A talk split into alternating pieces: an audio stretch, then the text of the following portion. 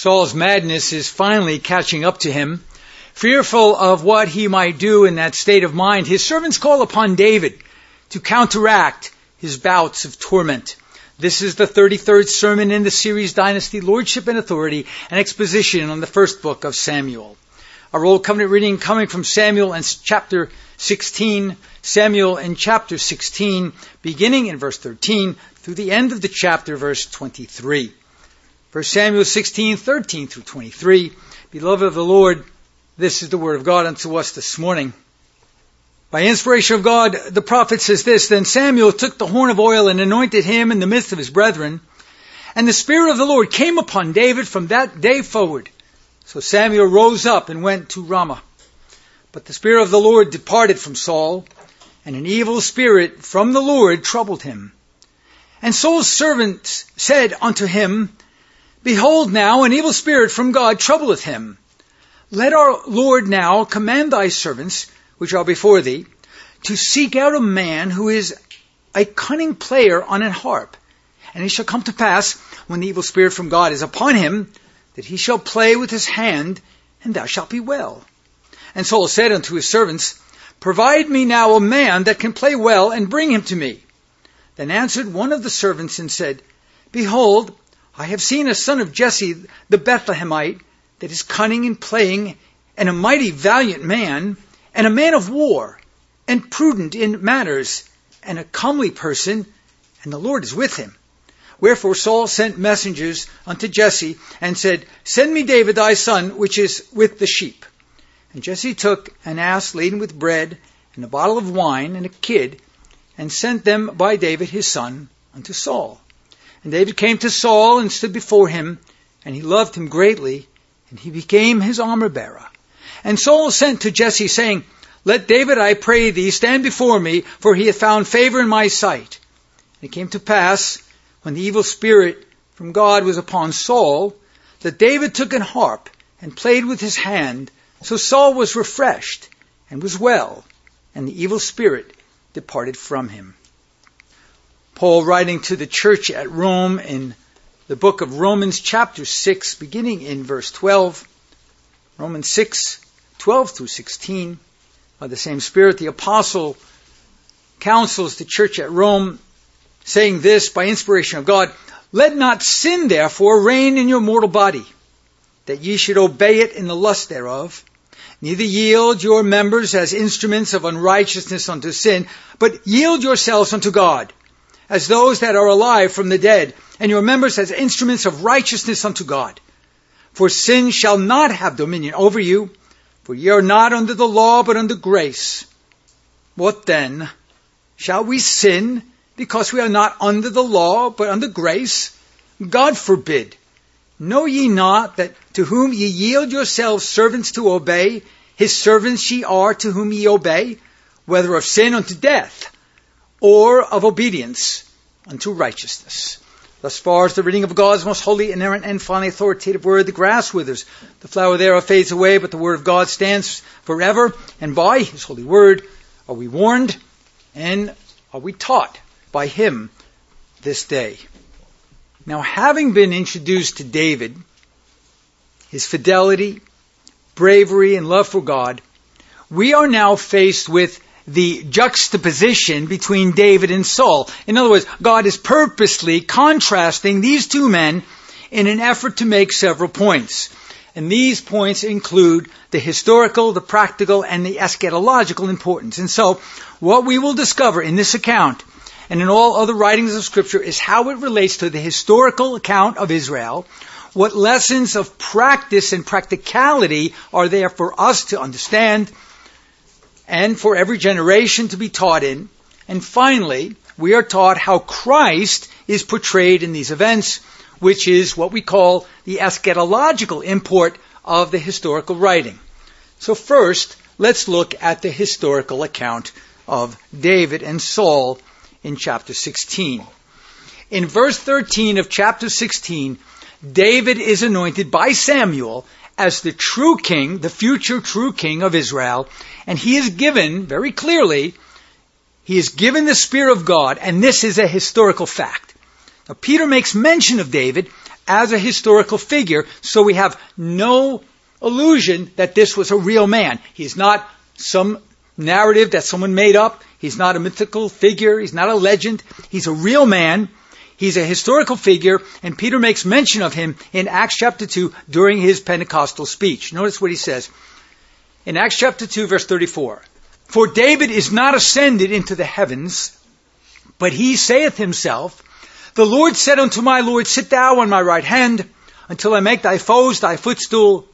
Therefore, let all the house of Israel know assuredly that God hath made that same Jesus whom ye crucified both Lord and Christ. So Peter is pointing to a real man in a real time in history, and the man's name is David. Now, by giving David the Spirit of God, this implies that God has given David his efficacious power, his efficacious power, which came upon him by the Spirit giving, which gives him the legal legitimacy. And this is what God is doing here. He's giving David legal legitimacy as the future king, even though he is not declared publicly as king.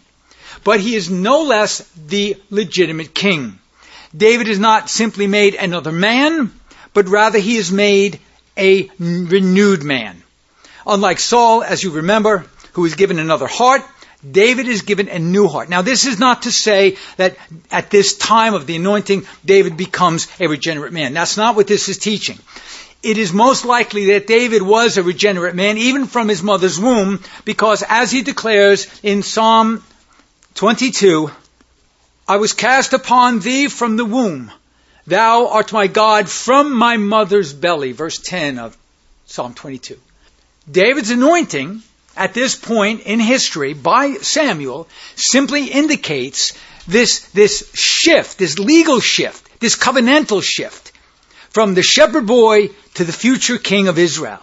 This anointing testifies of a legitimate transformation of authority. Not so much that he's now being regenerated, but it's a transformation of authority from Samuel to David and from Saul to David. No longer will Saul be looked at as king. Now David will be looked at as the king, even though he's not publicly declared as such. Secondly, over against that is the departure of the Spirit of God from Saul. David is given the Spirit of God. Saul is now devoid of the Spirit of God. The Spirit of God is taken away from Saul.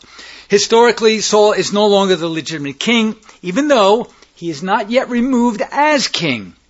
Nevertheless, he remains a figurehead until the appointed time when David is revealed and, sadly, unfortunately, righteously, Saul is killed. Thirdly, having been administratively removed from office, Saul's troubles, as we shall see, are just beginning. Verse 14 tells us that as a result of Saul's defrocking and as the result of the Spirit of God being removed from Saul, he is now plagued by what the scriptures call an evil spirit. Notice verse 14.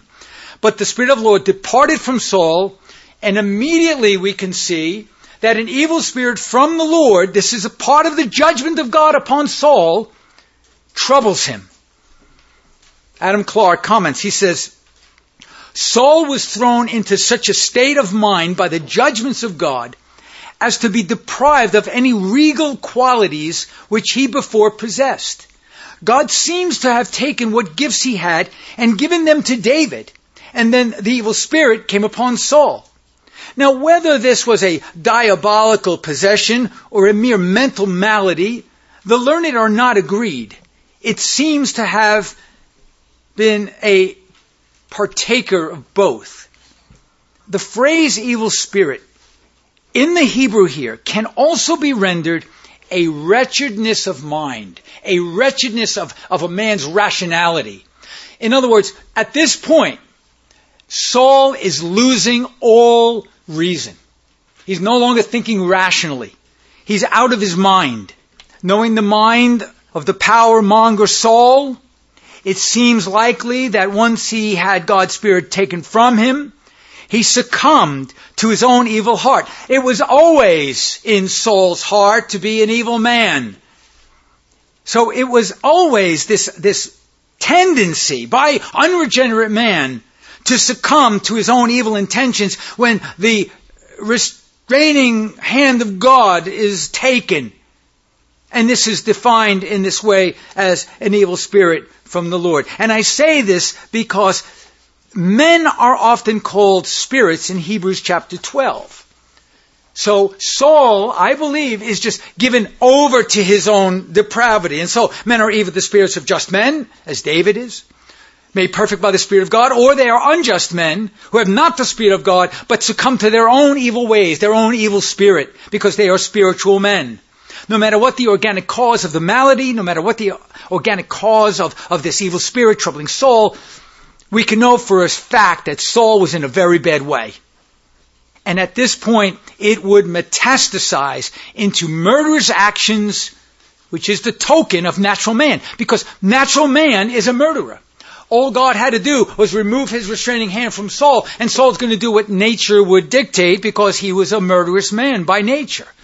For in the heart of natural man, without the Spirit of God, man has murderous intentions. And Jesus confirms this.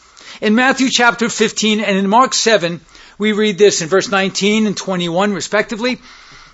For out of the heart proceeds evil thoughts, murders, adulteries, fornications, thefts, false witness, blasphemies. For from within, out of the heart of man, proceedeth evil thoughts, adulteries, fornications, and murders. Highlighting murders. So all God needs to do is to remove his restraining hand from man, and man will go headlong into murderous action. Paul adds to the list. Notice what he says in Galatians 5:21. Adding to the list, he says not only evil thoughts, adulteries, fornications, and murders. He says envyings, and then he adds murders, drunkenness, revelings, and such like, of the which I tell you before, as I have also told you in time past, that they which do such things shall not inherit the kingdom of God. Saul was headed for hell. Next, we have the practical or the lessons which we learn from this historical narrative. Firstly, Saul was a tyrant. Tyrants cannot remain in power forever. Since the Lord will eventually deliver his people from the tyranny of men, the tyrant's time and power, and this is important for us to understand in our darkened day, the tyrant's time and power is limited in its duration, intensity, and scope. The tyrant can only go so far as God will allow, and no further. He determines the bounds of the tyranny, the duration of the tyranny, the intensity of the tyranny, the scope of the tyranny. David learned this very early on when he wrote in Psalm 37, Fret not thyself because of evildoers, neither be thou envious against the workers of iniquity, for they shall soon be cut down like the grass and wither as the green herb. For evildoers shall be cut off, but those that wait upon the Lord, they shall inherit the earth. For yet a little while and the wicked shall not be. Yea, thou shalt diligently consider his place, and it shall not be, but the meek shall inherit the earth and shall delight themselves in the abundance of peace. Verse 14, verse 35, and verse 38 of Psalm 37. The wicked have drawn out the sword and have bent their bow to cast down the poor and needy and to slay such as be of upright conversation. Their sword shall enter into their own heart and their bow shall be broken. I have seen the wicked in great power and spreading himself like a green bay tree. Yet he passed away and lo, he was not. Yea, I sought him, but he could not be found but the transgressors shall be destroyed together. The end of the wicked shall be cut off. So tyrants cannot remain in power forever. They have a limitation to their power. Number two, tyrants can only do what the Lord allows them to do. They can only do what God allows them to do. When Pilate stated that he had power. And I love that line. I have power to do this thing or the other thing. Or the clergy says this, or the magistrate says that, or the president says this. I can do this, or I have power to do this. When Pilate stated that he had power over the Lord Jesus Christ to crucify him or to let him go, Jesus quickly reminded him that he actually had no power. John 19, 10 and 11.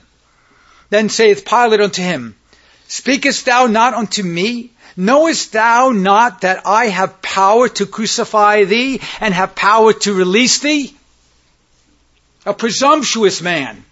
A man that thought because of his own mind he could exercise some sort of power. Notice what Jesus says.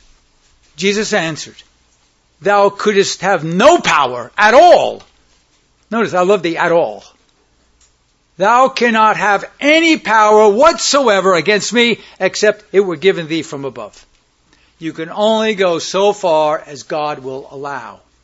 David too understood that tyrants have no power but what the Lord gives them. They can go just so far and no farther according to the word of God.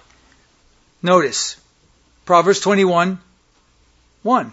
Learning from his father David, Solomon says this, the king's heart is in the hand of the Lord as the rivers of water, and he turns it whithersoever he will. So tyrants can go just so far and no farther according to God's will and his covenant word. Speaking both physically and metaphorically, Jeremiah explains that even the sea has limitations. And here the sea also metaphorically refers to the realm of the human race. Notice Jeremiah 5:22. Fear ye not me, saith the Lord.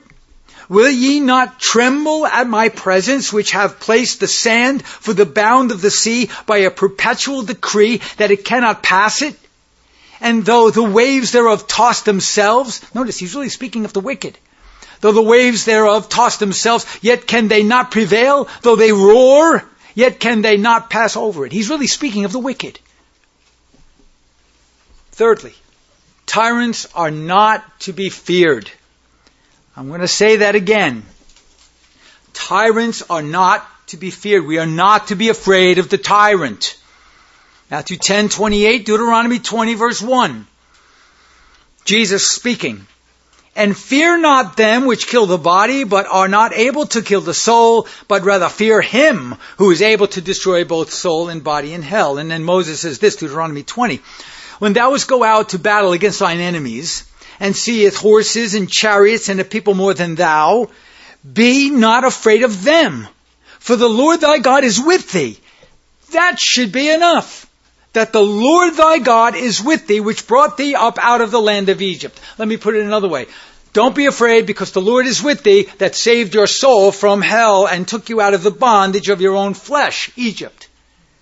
David, he was a man who comforted himself in the face of fear, knowing, conscious of the fact that God was with him. Notice what he says. Psalm 23. Yea, though I walk through the valley of the shadow of death, I will fear no evil. He's consciously making a decision that he is not going to be afraid. I will fear no evil. But then he tells us why for thou art with me. He knew that God was with him. He meditated upon God. He prayed to God. He read God's Word. He studied God's Word. He was careful about his life, his life walk with God. And he knew God had blessed him. He had an intimate association with God. Now, if you don't have an association with God, if you are not intimately relating to God, in your daily life, if you do not have a, a life purpose that revolves around God, then you cannot know these things. You cannot say with David, For thou art with me. Because you really don't know. But David could say this. And this is what we need to be able to say. I will fear no evil, no calamity, not what man can do to me, because thou art with me, thy rod and thy staff, the word of God, the promises of God, they are my comforters. Number four, all unrepentant tyrants are going to hell. All unrepentant tyrants are going to hell. And I say this without prejudice or malice, but as a matter of fact. Jesus declared this, Luke 13:5 I tell you nay but except ye repent ye shall all likewise perish all unrepentant tyrants are going to hell. Solomon gives this frightening declaration. He says this in Proverbs 16:4, "The Lord hath made all things for himself, yea, even the wicked for the day of evil." David too, no stranger to the end of the wicked. He says this in Psalm 9:17. The wicked shall be turned into hell, and all the nations, notice how he extrapolates this out, even the nations that forget God. Number five, tyrants who are unwilling to repent and humble themselves before the throne of God must be condemned before the throne of God by imprecatory prayers. The pulpit must take the tyrant to account. Without prejudice, without malice, but as a matter of fact, the Christian church must be well equipped to first identify the unrepentant tyrant and then pray against him or her. If the tyrant refuses to heed the counsel of Scripture or defy the sovereignty of the Lord by his actions or her actions, then they are to be condemned from the pulpit publicly in a public declaration before the congregation of Jesus Christ, if not before the whole council of the wicked tyrants. Now this is to be done, as I've just set forth, from three distinct vantage points. In private, you are to pray imprecatory prayers in your secret closet. When you pray, pray against the tyrant. Identify that tyrant first and then begin praying against that tyrant. Secondly, in public prayer from the pulpit. The pulpits need to resound this imprecatory condemnation against the tyrant. That is what the pulpits are for. To call men out for their sins, to warn them and teach them what they must do as magistrates or as clergymen. So in private and in public. Thirdly, in a public declaration within the realm of the tyrant, in the newspaper, at the council meetings, before Congress, in the White House, wherever the tyrant resides, that is where public declaration needs to be spent. Now, speaking of the wicked, David again gives us this example. Psalm 55, 15. Notice what he says. And he makes no apology. I am sick and fed up and tired of people saying, well, you know, we can't really know their heart, but we can know what they're doing. We can know their fruit. We can know their heart because out of the mouth of man exposes what is in the heart and they are murderers. So I make no apology Notice what David says, making no apology. He says, let death seize upon them. And let them go down quick into hell. No waiting, no pass go, no collect $200. Now, right into hell. This is a man of faith. This is a man of courage. This is a man who knew the difference between good and evil, right and wrong, and he knew what was in the heart of man. And he had no problem Without fear, without compromise, and no problem saying, let death seize upon them and let them go down quick into hell, for wickedness is in their dwelling and among them. Why stand we idle? We must take the battle to the enemy. In 1653, Covenantal James Guthrie published his famous work called Causes of the Lord's Wrath Against Scotland Manifested in His latest dispensations. They used to have very long titles. And that title would show you exactly what they were about to say. So let me read it again. Causes of the Lord's wrath against Scotland manifested in his latest dispensations. In it, he details the many offenses that both the people and the ministers have perpetrated and promoted against God mincing no words, a published document. And what is so obvious in his treatise is that his condemnation does not deal with the civil realm of the government directly, but rather places all the blame of the state of affairs in Scotland on the back of the church and its clergymen. Some of his concerns are as follows. The gross atheism and ignorance of God, His Word, and works by both the people and the clergy horrible looseness and profanity of conversation of all sorts against the commandments both of the first and second tables. The lack of exercise of godliness in families. Notice the lack of exercise. Doing it, doing it, doing it in your family. Not just leaving it up to whimsical whenever you feel like it. the base love of the world and covetousness, which hath made not only the body of the people, but many ministers more to mind their own things than the things of Jesus Christ. The corruption of the ecclesiastic general assembly. In the admitting of persons not rightly qualified for the work of the ministry, the eldership in congregations, and the continuing of such in these places. You want to be a pastor? Yeah, come on aboard. Yeah, come on. We're not going to vet you really well. Just come on in. We need everybody we can get. In the admitting of persons not rightly qualified for the work of the ministry. And what rightly qualifies a man for the work of the ministry? Passion, a walk of faith, courage, stick-to-itiveness, continuity, a family that walks in the fear of the Lord. He continues, in the resting in the bare forms of religious observances. While the declaration of Guthrie targeted the root problem of the civil realm, placing it at the door of the church, years later, the Cameron brothers took an aim directly at the king himself. And in their Sanquhar public declaration, which was a city, or small, actually it was a small town, speaking against the king, King Charles II, here's what they said publicly in the public square. So think about this. You go to Cortlandt Field over there, and you get a bunch of people that are just walking around, just doing their thing, and you call everybody together, and you say this.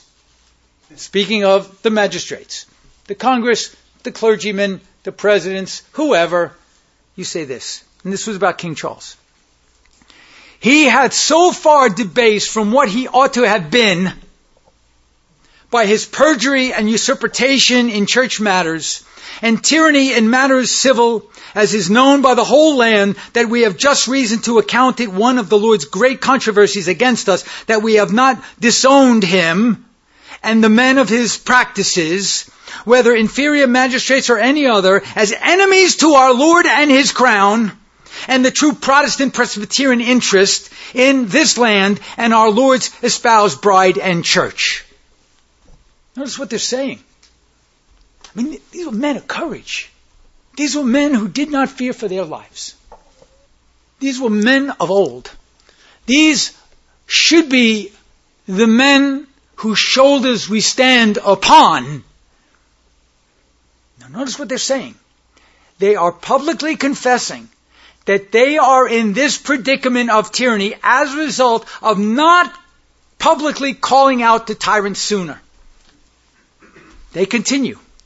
Therefore, though we be for government and governors, such as the word of God and our covenant allow, yet we, for ourselves, and all that we adhere to as the representatives of the true Presbyterian Church and covenanted nation of Scotland, considering the great hazard of lying under such a sin any longer, do by these presents disown Charles Stuart that has been reigning, or rather tyrannizing, as we may say, on the throne of Britain these years bygone, as having any right, title to, or interest in the said crown of Scotland for government, as forfeited several years hence by his perjury and breach of covenant both to God and his church, and usurpation of his crown and royal prerogatives therein, and many other breaches in matters ecclesiastic and by his tyranny and breach in matters civil, for which reason we declare that several years since he should have been denounced of being king, ruler, or magistrate, or of having any power to act or to be obeyed as such.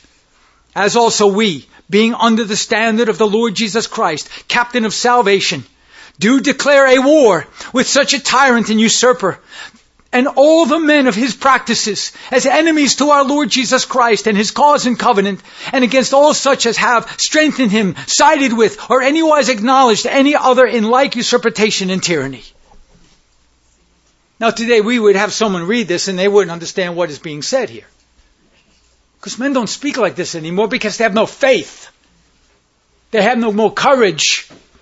Notice they're saying, we will no longer listen to you. We will have now disavow you you have been so tyrannically wicked. We should have been denouncing you years ago as king, as ruler, and magistrate. And we should have denounced any power that you have to act. And we should not obey you in any matters which are antagonistic against the crown rights of King Christ. Now, you say that in the church today, and you'll be empty the next Sunday. So what the church must do without failure, even though it may already be too late, and here's the tactic. I give you in your hearing this day the strategy and the tactic of what you must do Monday morning.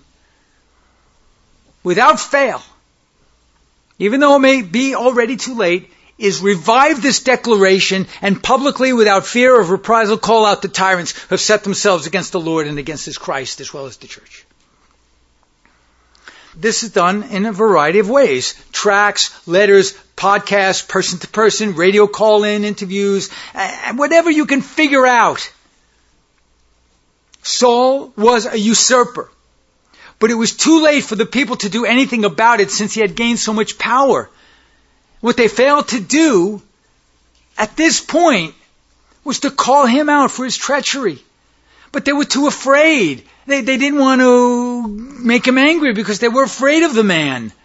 And because they were so afraid, that emboldened Saul to become more tyrannical. When we hide, when we say that we're afraid, when we look in behind us, instead of recognize that the Lord has our back, then, then we cannot call out the tyrant. And then the tyrant becomes more tyrannical. He gains more power, more, more prestige. He becomes more wicked. And then it's too late. But happily, now God steps in. He steps in through Samuel and David. And they are going to make it right. Because they are men of courage. Now there is, thirdly, however, also an eschatological aspect to the story of David and Saul. If David is a type of Christ, who is both the legitimate king of Israel and the second Adam, then it follows that Saul portrays Adam, and we've discussed this before, the first and the fallen illegitimate king of Israel, the fallen illegitimate king of the world.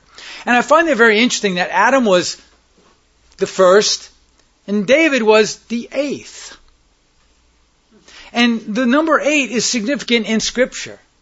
It is the day of the Lord's Day, the eighth day of the week, the Sunday, which is also the first day of the week. But it's also eight in the ark, eight days, circumcision, eighth son of Jesse. Very significant, pointing forward, pointing forward to the Lord Jesus Christ. Now, when Adam sinned, he effectively murdered the entire human race.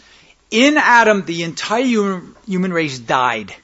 More horrific than that, if there can be anything more horrific than that, is that within his genetical makeup, as the scripture says, within his loins, Adam also housed the elect of God. And so, in effect, not only did Adam, by his willful rebellion, kill the, off the reprobate of the world, he murdered the elect of God, which prompted the crucifixion of Jesus Christ.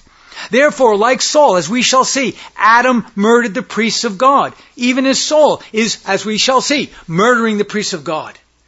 When Jesus made reference to the devil as a murderer, in John chapter 8, in the father of the Pharisees, I believe he was referring to Adam himself and the natural fallen tendency of man to twist the truth, kill, and lie. Notice what he says in verse 44.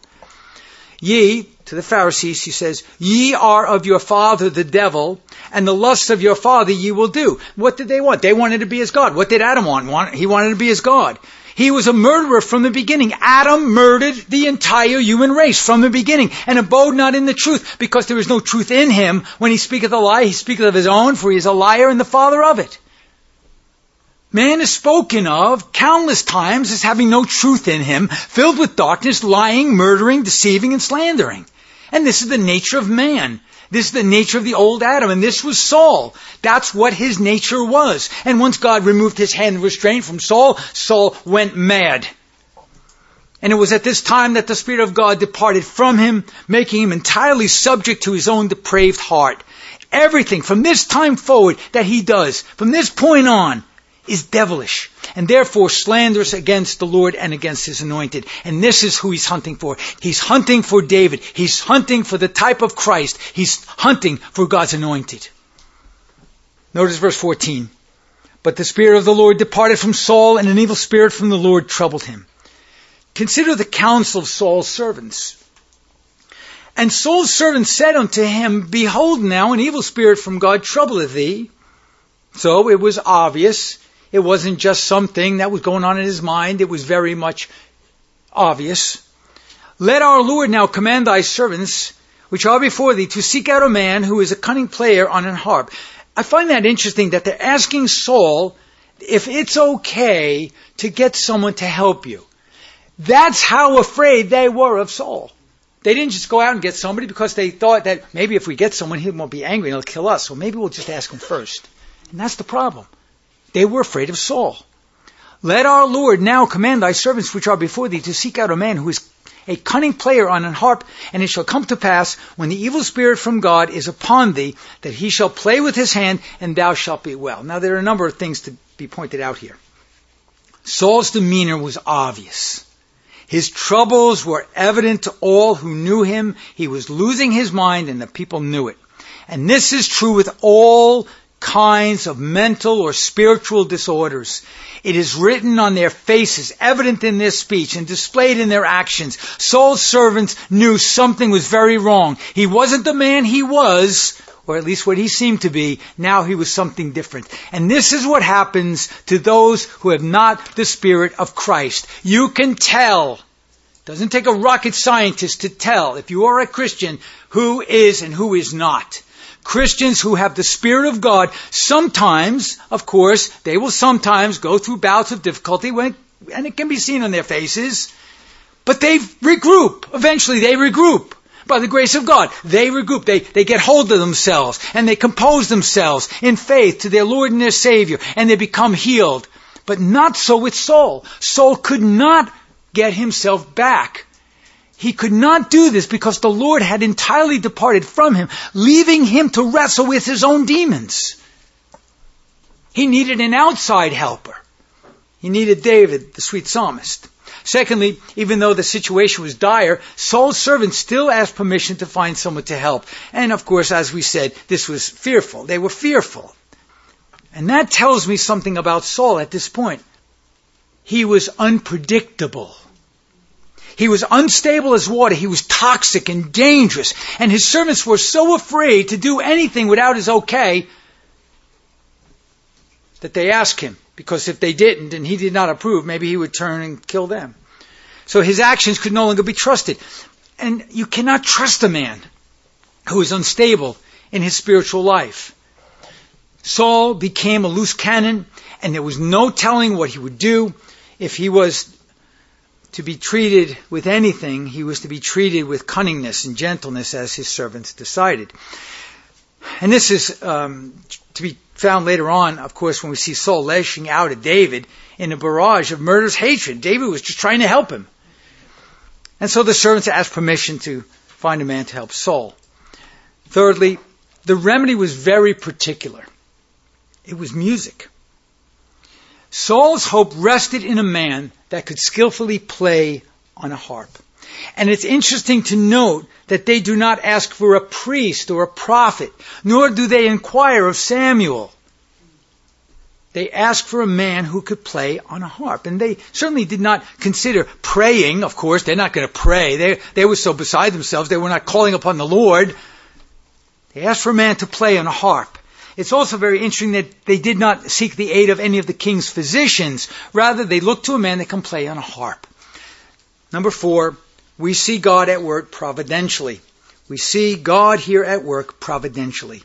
First, he moves David while he was in the sheepfold, while he was watching the sheep, to take up this instrument, the harp, and to perfect his skill to the point where he is well known for his skill, where he can play on the harp.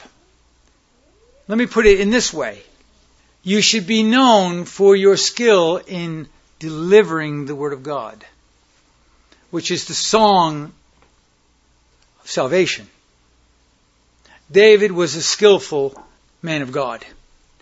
God puts this in the minds of Saul's servants to seek out this man who they knew. Everybody knew him. I know someone who can play skillfully. David was not hiding his skill. He had it out there and he wasn't afraid to play on his harp. Finally, these servants were, were very bold in promising. This was a, this, this was something they took, they took a gamble on. They were very bold in promising that the music would soothe Saul's trouble. If they perceived that Saul's issue was of the mind, a psychological madness as we have supposed, then music would take his mind from his troubles and his terrors and redirect it where Saul would be comforted. And think about how music is working today. When we, when we have music before us, it, it redirects us. It either comforts us, it makes us sad, it makes us happy, it makes us joyous. It could enrage us, some of the music. It changes the psychological direction of the mind. David would play on the harp. He would focus upon the things of God, playing on the harp, and that would soothe the wretched soul. But to promise such a thing was certainly a gamble. Consider their suggestion, and Saul agrees. Provide me now, he says, a man that can play well, and bring him to me. David is then introduced to Saul by one of his servants in verse 18. And notice how he's introduced. Then answered one of the servants and said, Behold, I have seen a son of Jesse, the Bethlehemite now you would think that Saul knew this man, the Goliath slayer, the giant slayer. But notice what he says about Jesse. About the son of Jesse. This is the son of Jesse, the Bethlehemite, the man from Bethlehem. And his son is cunning in playing. Notice, he begins to unpack David's character. Cunning in playing. And a mighty valiant man and a man of war and prudent in matters and a comely person. And here's the kicker. The Lord is with him. Again, how did the servant know of David? Well, David wasn't hiding. He was so conspicuous, as was his testimony of valor, warfare, and skill as a musician, that everyone knew him. And this servant also identifies David as being prudent. In other words, he was wise. So David at this point in his life was already a mature man, mature in his faith, mature in his service, mature in his cunning, mature in his skill.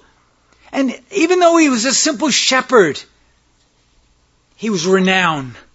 And herein is another practical lesson. Everyone is proven for leadership while in a lowly position. No one starts at the top you have to first eat crow. And I've said this before. The only profession where you start at the top is a ditch digger. They always start at the top. But no one starts at the top. David cut his teeth as a shepherd. Secondly, David, as a shepherd, had little hope of any upward class mobility. He wasn't saying, well, I think I'll inherit my father's kingdom because I'm the firstborn. No, I'm the eighth. I get nothing. I get the sheep. So he didn't care whether or not he had prospects. He wasn't doing this for prospects. He wasn't doing this so people could know him. Because no one knew him. He was doing it unto the Lord. Why are you serving Christ? Why are you going out of your way to serve God? So that people can say, oh, look at him. Oh, he's out there in the world doing all these things. No, no, no, no. David had no hope of upper mobility. And yet, he develops cunning and wisdom, a man of valor in war, a skilled man of God.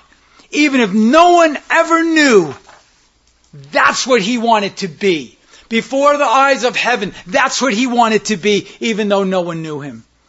Now, as to the eschatological aspect, David parallels the Lord Jesus Christ as a man from Bethlehem, the one who is called the sweet psalmist, mighty in valor and warfare, a man who is wise and one who is beautiful. All of these attributes that David had can be attributed to the Lord Jesus Christ. Now, once David is brought to Saul, he comes not empty handed. He comes with gifts of bread and wine, both symbols of the gospel. And yet, Saul is void of any redeeming grace. And yet he loves David, at least initially. And David is immediately made Saul's armor bearer, a very significant place in the courtroom of Saul. Verse 21 is significant. Notice, and David came to Saul and stood before him, and he loved him greatly, and he became his armor bearer. David now in the royal court finds favor with the king, at least for a time, and Saul develops at this point great affection for the shepherd boy, which allows David comfort in the royal court, making all of his administrations and, and all of the, the affairs of the court available for David's observation. He was right there to observe how does it all work.